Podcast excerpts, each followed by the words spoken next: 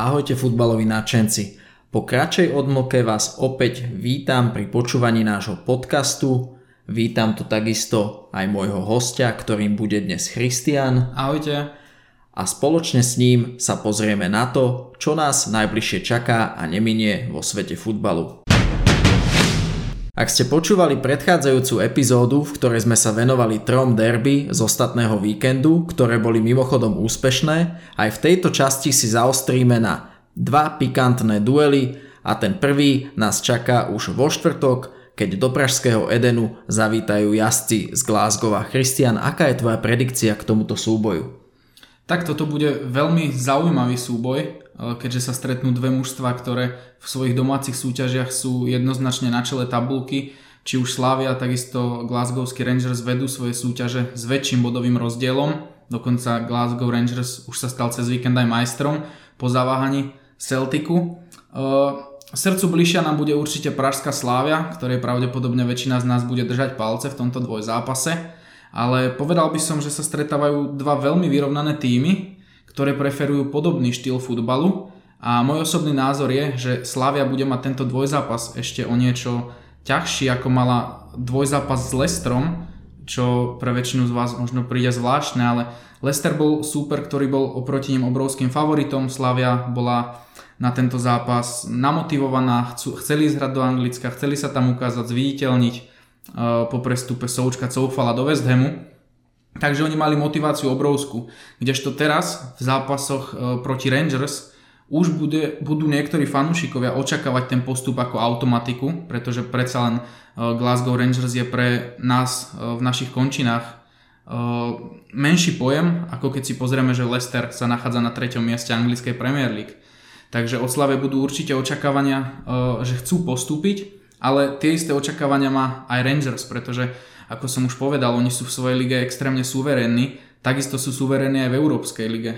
V skupine postupili s prehľadom, kde mali skupinu veľmi ťažkú, či už tam bola Benfica, Lisabon alebo ďalšie mužstva. Slavia takisto mala skupinu zložitú, mala tam mm, mužstvo z nemeckej Bundesligy, z francúzskej Ligue 1 a tento zápas bude veľmi si myslím o taktickej stránke a o tom, ktorý z trénerov, či už Steven Gerrard alebo Indra Trpišovský, dokážu pripraviť svoje mužstvo na toto lepšie, pretože tak ako som povedal, eh, je to zápas dvoch mužstiev, ktoré sa prezentujú rovnakým štýlom futbalu. Eh, nám všetkým je známe, že Slávia eh, tých súperov vždycky prebeha.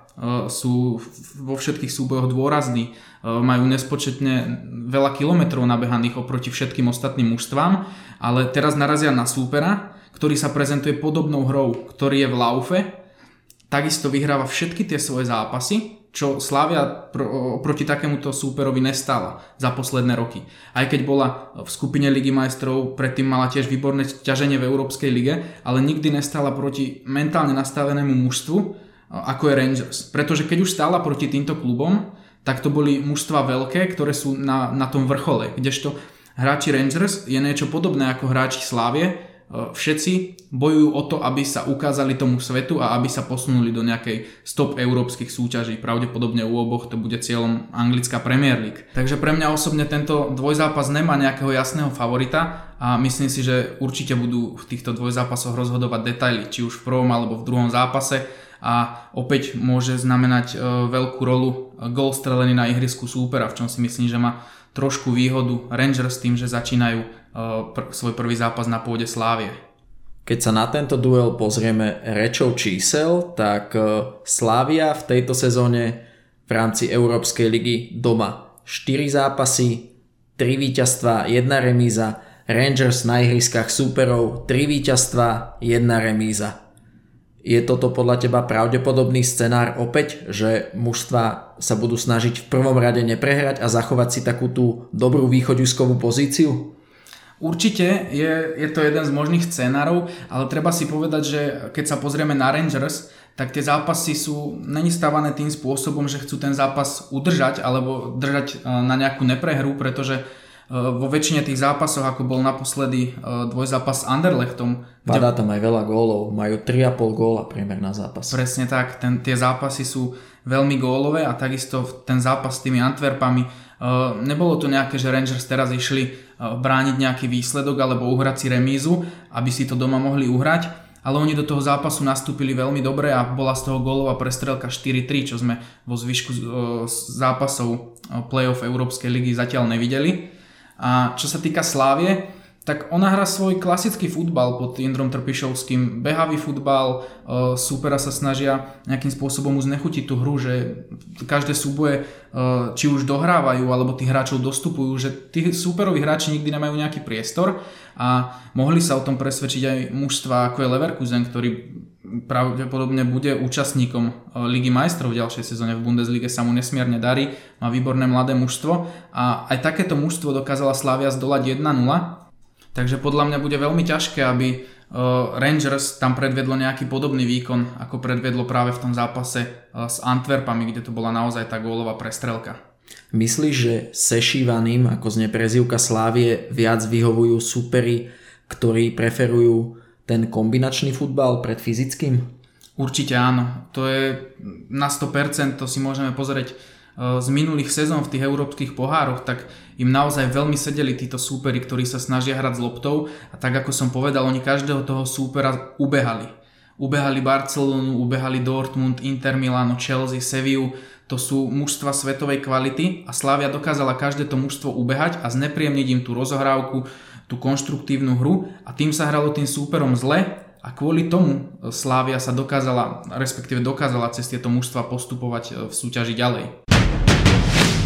Aj keď sú herné štýly oboch tímov založené predovšetkým na tímovosti, v tábore Slávie mi nedá nespomenúť pozitívny zjav, ktorým je jednoznačne Abdallah Sima. Čo hovoríš na tohto hráča?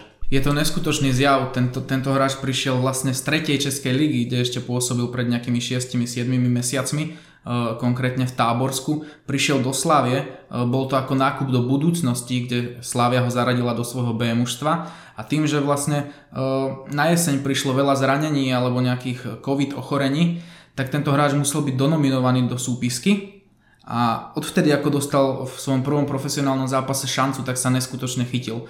Myslím, že to boli hneď dva góly, ktoré pri svojom premiérovom zápase strelil a odvtedy sa na neho začala pútať pozornosť, pretože musíme si povedať, že na to, že ten chalan má 19 rokov a nikdy nehral nejaký profesionálny futbal, hm. tak pôsobí neskutočnou fyzickou vybavenosťou, je veľmi atletický, je veľmi rýchly, výborne hlavičkuje a není to len nejaký hráč, od ktorého by sa odrážali lopty, ale naopak vie byť aj veľmi konštruktívny a musíme si povedať, že už po jeho nejakom prvom pol roku v profesionálnom futbale ho začali sledovať všetky európske mužstva E, dokonca top kluby ako Juventus, Turín a tak ďalej, ale vieme konkrétne len o nejakých ponukách z Premier League, ktoré e, spomínal predseda predstavenstva Slávie Praha Jaroslav Tvrdík, že cez toto zimné prestupové obdobie už na ňo prišla ponuka na 15 miliónov libier z nejakého nemenovaného mužstva Premier League, čo je neskutočné, keď si povieme, e, že tento hráč naozaj ešte pred pol rokom pôsobil v tretej českej najvyššej súťaži. Keď sa pozrieme na súpisku Slávie, Zaujal ťa na nej ešte nejaký iný hráč? Ja by som povedal, že Slávia je výborne tvorená ako mužstvo, tak ostra týmu. Určite sú tam aj výborne individuálni hráči, to si musíme povedať, pretože keby to tak nebolo, tak by Tomáš Souček a Vladimír Coufal dneska nehrali vo West Hame. Alebo predtým Alex Král, ktorý dneska pôsobí vo Spartaku Moskva. Presne tak, Alex Král je len z ďalších tých menovaných hráčov, ktorí Sláviou prešli v posledných rokoch. Myslím si, že veľmi dôležitým článkom v Slávi Praha je e, kapitán Jan Božil, ktorý e, dáva takú tú mentálnu silu aj tým mladším chlapcom a ukazuje, že za tú Sláviu ako treba bojovať a tak ďalej. Ale ak by som mal vypichnúť ešte nejaké úplne individuality, tak by som vypichol bránkara Ondreja Koláže, ktorý je neskutočný bránkar, čo sa týka tohto moderného futbalu.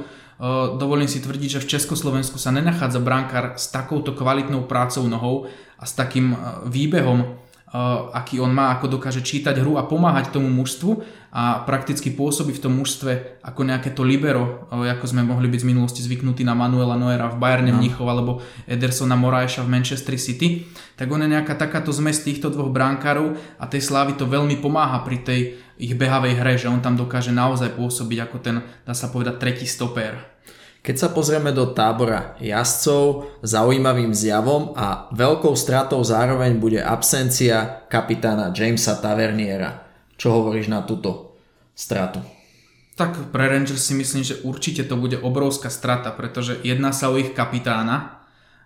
Síce má už 29 rokov, ale ja osobne som takéto štatistiky, aké má tento hráč, ešte nevidel. Musíme si povedať, že Tavernier je pravý obranca tohto mužstva a keď počujete jeho štatistiky, tak si myslíte, že je to nejaký hrotový útočník, pretože uh, verte či neverte, tak tento hráč má v tejto sezóne 17 gólov a 15 asistencií Eh, čo si myslím, že určite bude Rangers nejakým spôsobom chýbať a uvidíme, ako sa s tým eh, dokážu vysporiadať, pretože pravdepodobne minimálne v tom prvom zápase by do hry zasiahnuť nemal. 16 gólov na pravého obrancu je naozaj úctyhodné číslo, o jeden gól menej má útočník Alfredo Morelos, od ktorého si určite Steven Gerrard bude slubovať najmä aktivitu v pokutovom území pred bránkou supera. Presne tak, ako hovorí, že to taký 16-kový hráč, prezývajú ho Buvol, čo si myslím, že jeho herný štýl tomu úplne odpovedá. On keď sa dostane k tej lopte, tak je veľmi ťažké ho od nej odstaviť a musíme si aj povedať, že má fantastický výber miesta v 16. Môže byť práve Alfredo Morelos tým rozhodujúcim jazyčkom na váhach v tomto dvojzápase? Je to taká zaujímavá otázka. Určite to tak môže byť, ale aj to tak nemusí byť, pretože v predchádzajúcom dvojzápase Slávie sme sa bavili o tom, že vlastne túto pozíciu tohto hráča, ktorý by to mal rozhodnúť, by mal zastávať Jamie Vardy. A ako sme videli, tak stopery Slávie, či už to bol David Zima, alebo druhý stoper Ondrej Kudela sa s tým dokázali vysporiadať a vlastne uh, Jamieho Vardyho nepustili do, dá sa povedať, ani jednej šance a v tých zápasoch bol tento hráč striedaný. Takže podľa mňa osobne uh, to tak môže byť, ale aj to tak nemusí. Určite by som sa nespoliehal len na tohto jedného hráča, ale dôležitý bude predovšetkým ten tímový výkon. Mnohým z vás zrejme neunikla informácia, že Rangers sa minulý víkend po desiatich rokoch stali šampiónmi škótskej Premiership. Čo na tomto úspech hovoríš? Je to fantastický úspech pre toto mužstvo, pretože tak ako si spomenul, je to po dlhej pauze. Rangers si prešli strašným obdobím, kde vyhlásili vlastne bankrot, mali, mali finančné problémy išli až do najnižšej e, škótskej profesionálnej súťaže, kde začínali vlastne úplne od začiatku a behom pár rokov sa dostali dostať nielen do prvej ligy, ale dokázali sa etablovať naspäť v tej prvej lige. Dokázali byť opäť konkurencieschopní tomu Celticu, ktorý vlastne celé tie roky kráľoval tej lige s obrovskými náskokmi, čo sa týka bodov a tak ďalej. Teraz Rangers neskutočne zahrali túto sezónu. Či to bolo úpadkom Celticu, alebo fakt tou výbornou Eh, sériou Rangers. Eh, je to veľmi zaujímavé, hlavne to by som vypichol, že Rangers vyhrali ligu o 3 mesiace dopredu. Vyhrali ju s neskutočným bodovým náskokom a to sa proste určite na celom svete nečakalo a určite to tak, ako si povedal, obletelo celý svet. Áno, áno, s fantastickou bilanciou, ktorú keď vyjadríme v číslach, tak znie 28 víťazstiev a 4 remízy. Mňa však zaujala aj ďalšia vec, ktorou je, že manažer Rangers Steven Gerrard nikdy ako hráč ligový titul nezískal. Považuješ práve tento ligový primát za jeho zásluhu? V prvom rade musíme Gerardovi pogratulovať, že konečne sa mu ten titul podarilo získať, aj keď už nie ako hráčovi, ale ako manažerovi. Ale k tvojej otázke, ja tie zásluhy prikladám práve k Gerardovi, pretože keď on do mužstva prišiel, tak to mužstvo hralo úplne iný štýl futbalu a on si tam dokázal tých hráčov postupne priviesť. Či už tú skúsenosť ako German Defoe, s ktorým sú dá sa povedať kamaráti, ešte z profesionálneho hľadiska, keď hrával Gerard futbal za Liverpool. Takže ja si myslím, že určite donesol do Rangers to, čo tam bolo potrebné, alebo čo on cítil a myslím si, že veľké zásluhy má na tom, na tom Gerard. Pozoruhodným faktorom z prostredia škótskeho futbalu je, že doposiaľ sa žiadnemu klubu nepodarilo získať 10 titulov v rade. Výborne k tomu mal nakročené pred touto sezónou Celtic, avšak jeho meský rival mu túto radosť predčasne pokazil. Čomu pripisuješ kvázi takéto prekliatie alebo ako to nazvať? Zhoda náhod? Tak v prvom rade si musíme povedať, že niektorým mužstvám sa nepodarí získať 9 titulov v rade ani za celú históriu, pretože predsa len sú to neskutočné čísla. Vyhrať 9 krát titul po sebe je naozaj niečo fascinujúce, keď si to pozrieme na iné pomery, pomery iných lík. Nedokáže že to napríklad ani taký Paris Saint-Germain, ktorý investuje do futbalu nemalé peniaze, ale aj tak sa vždycky nájde nejaké to mužstvo, ktorému tú dominanciu preruší aspoň na ten jeden rok. Ja by som to pripisoval aj tomu, eh, že v škótskej lige naozaj dominujú len tieto dve mužstva. Je to o Celticu a o Rangers. posledných tých 9 rokoch uh, Celtic vyhral 9 krát ten titul, ale musíme si povedať, že koľko rokov z toho bol Rangers v nižších súťažiach, respektíve keď sa do tej prvej, prvej ligy dostal, tak musel to mužstvo nejakým spôsobom vyskladať a tak ďalej. A naozaj tam iné mužstvo celé tie roky nebolo, aby mu konkurovalo, pretože si môžeme pozrieť uh, tabulky z minulých sezón a Celtic naozaj tú ligu vyhrával suverene aj o 30 bodov. S prstom v nose, ako sa hovorí. Ako si ty správne poznamenal Christian, Škótska liga je predovšetkým o glasgowských veľkokluboch, čiže o Celticu a Orangers. Mali sme tu možnosť, tú čest navštíviť slávne Old Firm Derby v roku 2017. Bol to úžasný zážitok a veľmi radi sa ešte do Glasgowa pozrieme, ako náhle to bude možné a odporúčame to určite každému fanúšikovi z našich končín.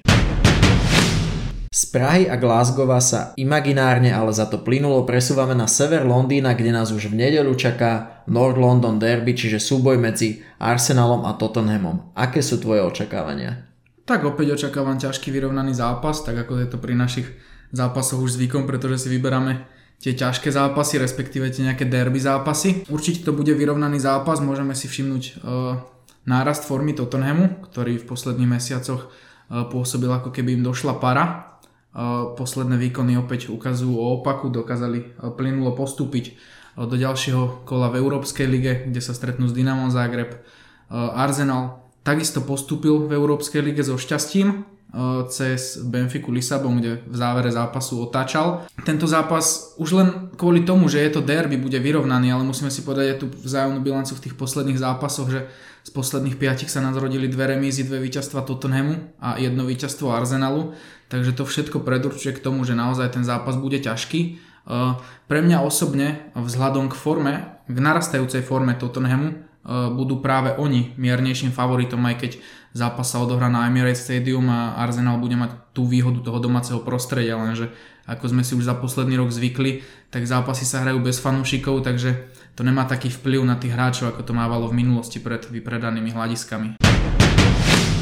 Arsenal prevažne v tomto ročníku strieda zlé výkony so slabšími. Čomu pripisuješ ich takú nevyrovnanosť? Tak ja si myslím, že tam budú, nejaké problémy určite vnútri klubu, ktoré my nevidíme. Vidíme to aj čo sa týka prestupov, že vlastne Arsenal neskladá nejako to mužstvo, dá sa povedať, do budúcnosti, ale prichádzajú tam uh, takí hráči, ktorí buď sú, že niekde končia zmluvy, ako to bol v príchod naposledy Williana z Chelsea, predtým David Luiz z Chelsea. Sú to hráči, ktorí majú to najlepšie za sebou a doplnení sú vlastne takými tými mladíkmi z akadémie. A mne v Arsenale chýba nejaká tá, či už je to finančná sila, či už majiteľ chce alebo nechce do toho futbalu investovať nejaké veľké finančné prostriedky. Arsenal, dá sa povedať, nebuduje nejaký dlhodobý projekt, nejaký koncept ako sme sa bavili v minulom podcaste o tom, že Mauricio Pochettino vybudoval Tottenham, tak v Arsenale niečo takéto zatiaľ nemáme možnosť vidieť, pretože tie prestupy, hráči, ktorí tam prichádzajú, tak sú naozaj buď takí, ktorí už majú to najlepšie za sebou, alebo sú to naopak hráči, ktorí prichádzajú na hostovanie, ako sú to hráči z Realu Madrid, Edegard a Sebajos. Chýba mi tam naozaj takéto budovanie toho kádra na nejaký dlhodobejší úspech. Myslím si, že Arsenal už stratil záujem o to, ako v minulosti bojovalo tie tituly Premier League a tak ďalej, tak teraz dá sa povedať, že oni už sú na takej úrovni toho Wolverhamptonu a tak ďalej, že nedokážu sa ani prebojovať do tej uh, ligy majstrov a naozaj k tomu štvrtému miestu majú v posledných sezónach veľmi ďaleko. Fanúšikom Arsenalu je v posledných rokoch si myslím veľmi ťažko, pretože naozaj tým, že sa ten káder nebuduje a prichádza tam naozaj len jedna vec v posledných rokoch, dajme tomu piatich, fanúšikovia Arsenalu, keď sa búria voči vedeniu, chcú, aby vedenie buď skončilo, alebo klub predalo, odišlo a tak ďalej, tak vtedy príde nejaký boom prestup. Ale nikdy to nemá nejakú nadväznosť na seba. Môžeme si povedať, že uh, bol to Aubameyang za 60 miliónov, predtým to bol Ezil za 50 miliónov. Alexis. A Alexis Sanchez. Naposledy to bol Nicolas Pepe, ktorý prišiel za 70-80 miliónov z Lille po jednej vydarenej sezóne. A myslím si, že to je len také, že oni tým fanúšikom zatvoria ústa, pretože keď začnú, dá sa povedať e, s nadsázkou, tak vystrkovať rožky a búriť sa proti tomu vedeniu klubu, tak oni kúpia tú jednu hviezdu za nejaký e, veľký balík peňazí, ale problém je to, že oni kúpia tú hviezdu, ale ten zvyšok kádra nechajú taký, aký bol. A na to, aby si mohol budovať nejaký projekt, tak naozaj potrebuješ kúpiť tých hráčov viac, alebo si tie financie nejako prerozdeliť. Kúpiť napríklad radšej troch hráčov po 40 miliónov, ako keď kúpite jedného za 80-90 miliónov a doplníte to hráčmi, ktorí prídu z akadémie na hostovanie, respektíve na voľné zmluvy z iných veľkoklubov. Nielen do Arsenalu, ale aj do Tottenhamu prišli pre touto sezónou hráči z Realu Madrid a to konkrétne Sergio Region a Gareth Bale a práve druhý menovaný je v poslednej dobe pri chuti. Pripisuješ jeho apetít po futbale uzavretým golfovým ihriskám? Myslím si, že nejaký podiel na tom budú mať určite aj tieto golfové ihriska, pretože Gareth Bale uh, zrazu, dos, zrazu mu vznikol veľký počet voľného času si myslím a začal sa venovať naplno alebo začal viac venovať opäť tú pozornosť futbalu, aby sa dostal do nejakej tej starej formy a tak ako si povedal, ten jeho nárast formy je obrovský, v posledných zápasoch strieľa góly, asistuje na ne. Uh, povedal by som, že veľmi dobre si rozumie s Harrym Kaneom. Uh, ja by som v tomto ohľade vyzdvihol hlavne Harryho Kanea, pretože vo väčšine mužstv, keď máme, vo väčšine mužstiev, keď máme nejakú tú hlavnú hviezdu, tak je to smerované na ňo.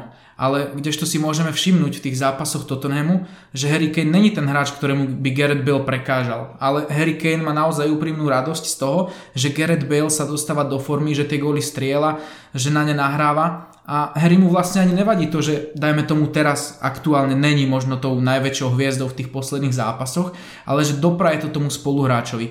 A to si môžeme všimnúť, že naozaj v iných mužstvách sa to málo kedy stáva, aby tá hlavná hviezda alebo ten ťahuň toho mužstva prepustil tú svoju rolu nejakému spoluhráčovi uh, pre dobro toho svojho vlastného mužstva. Takže ja by som naozaj vyzdvihol v tomto ohľade hlavne Harryho Kanea, ktorý to dokázal veľmi dobre zobrať. Áno, prínos Harryho pre hru Spurs je enormný, tak ako zo začiatku sezóny najmä asistoval Hyunming Sonovi, tak teraz sa tejto úlohy zhostil pri Geretovi Baleovi, ale rovnako ako góly strieľa, tak dokáže ich aj pripravovať, čo je úžasné lebo väčšinou tých útočníci sú takí z môjho pohľadu niekedy sebeckí, že hrajú väčšinou len na seba, na tie svoje preferencie, na tie svoje čísla, ale keď sa pozrieme na Harryho Kanea, je to tímový hráč, správny kapitán a Jose Mourinho môže byť len rád, že má takého hráča v kádri. Ja úplne s tebou súhlasím a pripísal by som tieto zásluhy trošku aj práve Mourinhovi, ktorý spravil z Harryho Kanea takého komplexnejšieho hráča. Po jeho príchode, myslím teraz trénera Mourinha, ako prišiel do Tottenhamu, tak vlastne nastolil uh, pre Harry Kanea takú, takú inú pozíciu, dá sa povedať, že už to není vyslovene len ten hráč na pozícii číslo 9, ale vo veľa zápasoch funguje uh, ako taký podhrotový hráč alebo taká falošná deviatka, ktorá sa naozaj stiahuje do hĺbky pola. Veľakrát v zápase ho môžeme vidieť aj brániť, respektíve, že nemá problém sa stiahnuť na vlastnú polovicu, získať nejakú tú odrazenú loptu alebo odkopnutú od stopérov a automaticky do, uh, má možnosť do hľadať tých rýchlych hráčov ako sú Bale, ako je Son, on dokáže tú loptu posunúť a naozaj si musíme povedať, že tie prihrávky vedia byť milimetrové. Aj keď je to na 20-30 metrov, tak on dokáže toho spoluhráča na tom krídle vysunúť takým spôsobom, že mu vlastne už ostáva len cesta na samotného bránkára súpera. Ako sme sa v minulom podcaste bavili o tom, že kto by mohol nahradiť Zinedina Zidana na lavičke Realu Madrid, tak jedno z mien bolo aj Julian Nagelsmann, ale ja som zachytil, že toto meno sa skloňuje aj spôsobením na lavičke Tottenhamu. Myslíš si, že Jose Mourinho ešte má Spurs čo ponúknuť? Ja si myslím, že Mourinho im ešte má čo ponúknuť. Mourinho sa hovorí, že vždycky máva tú druhú sezónu najlepšiu v tom klube. Práve toto je tá druhá sezóna Vidíme, že Tottenham je zatiaľ v boji o tú top 4. Myslím si, že veľa sa zamerajú na, zamerajú na zisk Európskej ligy a takisto sú vo finále ligového pohára. Takže zatiaľ by som Mourinha úplne neodpisoval a vyjadriť sa k Nagelsmanovi. Tak môj osobný názor, že e, pre Nagelsmana by nebol prechod do Tottenhamu nejakým ideálnym, pretože môžeme si všimnúť, aký futbal alebo akú hru a hráčov potrebuje Nagelsmann e, k svojmu výkonu práce a myslím si, že Tottenham by mu naozaj nesedel a ani si nedovolím tvrdiť alebo dovolím si pochybovať o tom, že e, Tottenham by bol mužstvo, ktoré je e, o toľko kvalitnejšie ako práve zmienované Lipsko, kde Nagelsmann pôsobí teraz. Mikel Arteta v minulosti pôsobil ako asistent Pepa Guardiolu na lavičke Manchester City. Myslí, že si tento Španiel osvojil aspekty práce svojho krajana, ktoré teraz aplikuje pri vedení Arsenalu? Myslím si, že dosť uh, veci od Guardiolu Mikel Arteta pochytil a určite sa to snaží aplikovať v Arsenale, aj keď uh, pre neho je to určite oveľa náročnejšia úloha. Keďže keď si porovnáme kader Manchester City a Arsenalu, tak sa jedná o úplne niečo iné. Ale môžeme vidieť za ten posledný rok, odkedy vlastne Arteta v Arsenale pôsobí, že mužstvo zmenilo nejako, nejakým spôsobom tú svoju hernú tvár a snažia sa hrať viacej kombinačne, snažia sa viacej držať tú loptu, tvoriť, čo vlastne je známe u Pepa Guardiolu. Ja si myslím, že Arteta dosť to mužstvo posunul, ale proste pracuje s tým, čo má. Naozaj chýba tam nejaký ten kvalitný, kvalitnejší káder, kvalitnejší hráči, individuality a tak ďalej. Ale čo sa týka Artetovej práce, ja to hodnotím dosť úspešne na to, naozaj v akých pracuje podmienkach, sa dá povedať, že z toho týmu vyždímava maximum, lebo musíme si povedať, že on za ten rok, čo tam je, tak dokázal s Arsenalom vyhrať aj Fake Cup, takisto dokázal vyhrať Community Shield, čiže získal dve trofeje, dá sa povedať, za rok svojho pôsobenia v Arsenale, čo naozaj v tom Arsenale v posledných rokoch sa nestáva nejakým pravidlom, že by zbierali nejaké trofeje alebo niečo. Práve v tomto bode, čo sa týka Mikela Artetu, tak by som pochválil aj vedenie Arsenalu pretože môžeme si, mohli sme si všimnúť koncom kalendárneho roka, eh, že Arsenal mal naozaj katastrofálnu sériu, nedarilo sa im zápasy, prehrávali, tie výkony boli, boli také bezzube, eh, nedarilo sa ich najlepšiemu hráčovi Obameyangovi, ktorý naozaj nemohol eh, zlomiť to strelecké trápenie a streliť nejaký ten gól. Vedenie klubu Artetu podržalo, čo si myslím, že aj jemu dodalo sebe, sebavedomie, pretože napríklad pri Chelsea sme mohli vidieť, že keď sa Frankovi Lampardovi dariť prestalo, tak hneď prišlo odvolanie a nahradenie Tomasom Tuchelom. Arsenal sa takto nezachoval a sú si vedomi toho, že uh, Mikel Arteta v sebe skrýva nejaké to čaro a naozaj dokáže alebo má perspektívu na to byť nejakým úspešným trénerom, pretože uh, niekoľkokrát to o ňom povedal aj práve Pep Guardiola, u ktorého sa dá sa povedať uh, Arteta učil.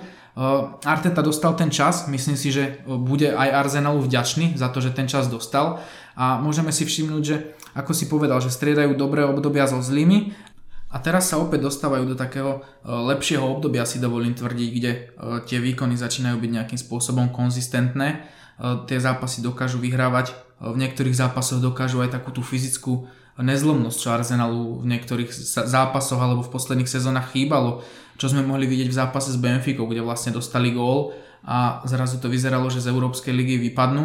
A naopak ten gól dokázali streliť a dokázali si ten postup vydolovať cez tú Benfiku, čo si myslím, že naozaj sú také maličké detaily v tej skladačke, ktorá Artetovi pomáha a myslím si, že ak dostane ten potrebný čas, ktorý mu zatiaľ to vedenie dáva a vklada do, do neho tú svoju dôveru, myslím si, že keď mu tam pridajú nejaké tie financie na to, aby si mohol priviesť hráčov takých, akých chce, respektíve o ktorých má záujem, ktorí mu zapadnú do toho systému, tak si myslím, že Arsenal by postupne je tam nejaká pre mňa taká iskierka nádeje, že by mohol začať budovať opäť nejaký ten úspešný projekt. Ale vravím, musí si to všetko sadnúť, musí sa to všetko sklbiť. Potrebuje, Arteta potrebuje čas, potrebuje tie financie nejaké na tie prestupy a potrebuje naozaj tú dôveru toho vedenia, tá je veľmi dôležitá. A nielen dôveru, čo sa týka nejakej predvedenej hry, ale potrebuje hlavné slovo aj pri tých prestupoch a pri tých hráčoch, ktorých si on chce do toho mužstva priviesť. Pretože keď mu tam privedú hráča, o ktorého nemá záujem, tak potom ho tam ťažko dokážeme zapojiť. Môžeme si povedať, že najväčší problém Arsenalu v posledných sezónach bol stred ihriska, kde vlastne naozaj totálne chýbal ten tvorivý záložník a ten element toho, ktorý, kto naozaj dokáže tú hru tvoriť, diktovať to tempo hry, presúvať hru z jednej strany na druhu. Čo si myslím, že prišlo teraz v zime v podobe hostovania Martina Edegarda, ktorého si Arteta od svojho príchodu strašne pochvaluje, že je veľmi rád, že mu taký hráč prišiel ale môžeme sa pozrieť naopak na letné prestupové obdobie, kde prišiel do mužstva za 50 miliónov eur, respektíve Libier, z Atletika Madrid Tomas Partey, ktorý pôsobí na tej e, pozícii defenzívneho záložníka, čo si myslím, že naozaj není nejaký ten najväčší problém Arsenalu. E, na to defenzívneho záložníka majú tam Šaku, vrátil sa tam Elneny z hostovania, naozaj tí hráči tam sú, ktorí túto pozíciu dokážu vyplniť a myslím si, že Thomas Partey je akože svetovým hráčom aj všetko. Ja som akože s jeho výkonmi spokojný, aj to, čo predvádzal v atletiku je všetko super, ale keď si povieme to, že Arteta má naozaj ten rozpočet obmedzený a potom dajú 50 miliónov na hráča, ktorého de facto sa dá povedať, že do toho kádra nejakým spôsobom nepotrebujú a dokážu tú pozíciu vykryť aj s členmi, eh, ktorí už v tom mužstve sú, tak Tam si myslím, že nastal napríklad v tom letnom prestupovom období problém, ale môžeme vidieť, že aj v tom sa opäť niečo posunulo behom tých pár mesiacov, že už v tom zimnom prestupovom období si Arteta povedal, že chcel by som toho Edegarda, toho kvalitného tvorcu hry a ten Arsenal mu ho priviedol. Aj keď zatiaľ len formou hostovania, ale priviedol mu ho. Ale mohli sme vidieť, že naozaj to bol ten element, ktorý e, v tom mužstve chýbal. Lebo keď skladáme nejakú tú záložnú formáciu, tak si musíme povedať jasné, je tam potrebná jedna tá kvalitná šestka, ale potom tam potrebujeme také osmičky, osem a polky, kde to môžeme vidieť v každom tom úspešnom klube, že minimálne ten jeden hráč, ktorý tú hru dokáže tvoriť, tam musí byť. To má, to má každé to mužstvo, či Manchester City, či Manchester United, či Tottenham. Naozaj Áno, však... takého box-to-box záložníka. Presne tak. A taký hráč v Arsenale chýbal. Teraz to prišiel vyplniť Martin Edegaard a myslím si, že naozaj tie výkony začali trošku narastať. Eh, chytil sa tým pádom aj Bukayo Saka, ktorý je ohromným talentom. Je to Angličan, čo sú hráči v Anglicku veľmi cenení. Je to budúcnosť Arsenalu. E, dostal sa do formy, e, začal sa dostávať do formy aj Emery Aubameyang, čo je tiež dôležité a môžeme vidieť, že naozaj ten jeden hráčský post, keď tam chýba, tak to mužstvo dokáže nefungovať celé. Naopak, keď sa to dobre doplní, ako to bolo teraz tým príchodom Martina Edegarda, tak zrazu ten tým dokáže šlapať, dajme tomu 50-60% lepšie, ako tomu bolo doposiaľ. Oba týmy sa momentálne nachádzajú v tabuľke na miestach, ktoré nezaručujú v budúcej sezóne účasť v Lige majstrov, no naopak pôsobia v Európskej lige. Myslíš, že práve tadiaľto vedie cesta do Champions League? Určite tam tá cesta vedie. Dá sa povedať, že z pohľadu tých anglických mústiev je to najjednoduchšia cesta dostať sa do Champions League. Dá sa povedať, že pre Arsenal je taká tá top štvorka v Anglicku už úplne stratená Tottenham tam ešte samozrejme šancu má, pretože ten nemá až takú stratu ako má Arsenal. Uh, ale musíme si povedať to, že u Mourinha už aj v minulých sezónach sme si mohli všimnúť, že snaží sa naozaj do tej ligy, ligy majstrov dostať každým spôsobom, ako to je možné. A je otázka, či sa teraz zameria na obidva fronty, že bude sa tam chcieť dostať či už cez ligu alebo cez Európsku ligu, alebo sa zameria len na jeden. Môžeme si pamätať Mourinhové pôsobenie v Manchester United, kde vyzeralo, že mu naozaj tá top 4 ujde a on tú ligu, e, respektíve on tú Premier League vypustil, aby už tam nebola nejaká tá veľká šanca sa tam naozaj do tej top 4 prebojovať a začal sa sústrediť na tú Európsku ligu. A ak si pamätáme, tak Manchester United tú Európsku ligu vtedy vyhral vo finále s Ajaxom. Áno. Dokázal sa dostať do tej ligy majstrov. Čiže Mourinho je taký účelový tréner, ktorý sa naozaj si určí nejaký cieľ, nejaký bod, ktorého sa chce chytiť, akým spôsobom sa tam chce dostať a on sa na to zameria a upriami tú pozornosť vyslovene na to. Takže je otázka na to, teda otázka je taká, že my nevidíme tomuto trénerovi do hlavy, že ktorým smerom sa rozhodol ubrať. Môj osobný názor je, že hlavne čo sa týka Tottenhamu, tak Tottenham upriami tú svoju pozornosť na Európsku ligu, pretože v Tottenhame uh, tí fanúšikovia aj to vedenie chce nejaký ten úspech, nejaký ten titul ktorý bol, dá sa povedať, veľmi blízko pred dvoma rokmi, keď boli vo finále Ligy majstrov, kde im to bohužiaľ ušlo s Liverpoolom. A práve preto si myslím, že cieľom Tottenhamu v tejto sezóne, hlavným cieľom Tottenhamu v tejto sezóne bude zisk Európskej ligy. To bolo k Tottenhamu, ale keď sa pozrieme na Arsenal a jeho súčasnú pozíciu, tak zrejme ani inú možnosť nemá ako zabojovať o tú Ligu majstrov, než cez Európsku ligu. Presne tak. Arsenal už tú, tú šancu v lige dá sa povedať úplne stratil pri tej vyrovnanosti Premier League. Z ich pozície by bolo veľmi ťažké a dovolím si tvrdiť, že by to bol zázrak, keby sa dostali do Ligy majstrov cez štvrté miesto v tabulke Premier League.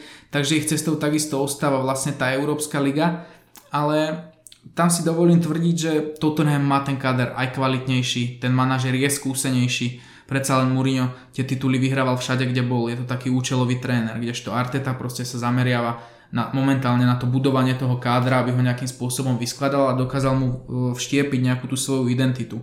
Mohli sme vidieť, že Arsenal už mal dosť námale aj v tom dvojzápase s Benficou. Takže ja si myslím, keby som mal porovnať tieto dve mužstva, že ktoré má väčši, väčšiu šancu na úspech v Európskej lige, tak z môjho pohľadu to je jednoznačne Tottenham. Ďakujem ti za tvoje zhodnotenie a ak by si sa mal zamerať na to, že kto bude v tomto meraní síl v severolondýnskom derby najbližšom úspešnejší, tak koho preferuješ? Tak musíme si povedať, že ešte uh, tento podcast nahrávame v stredu.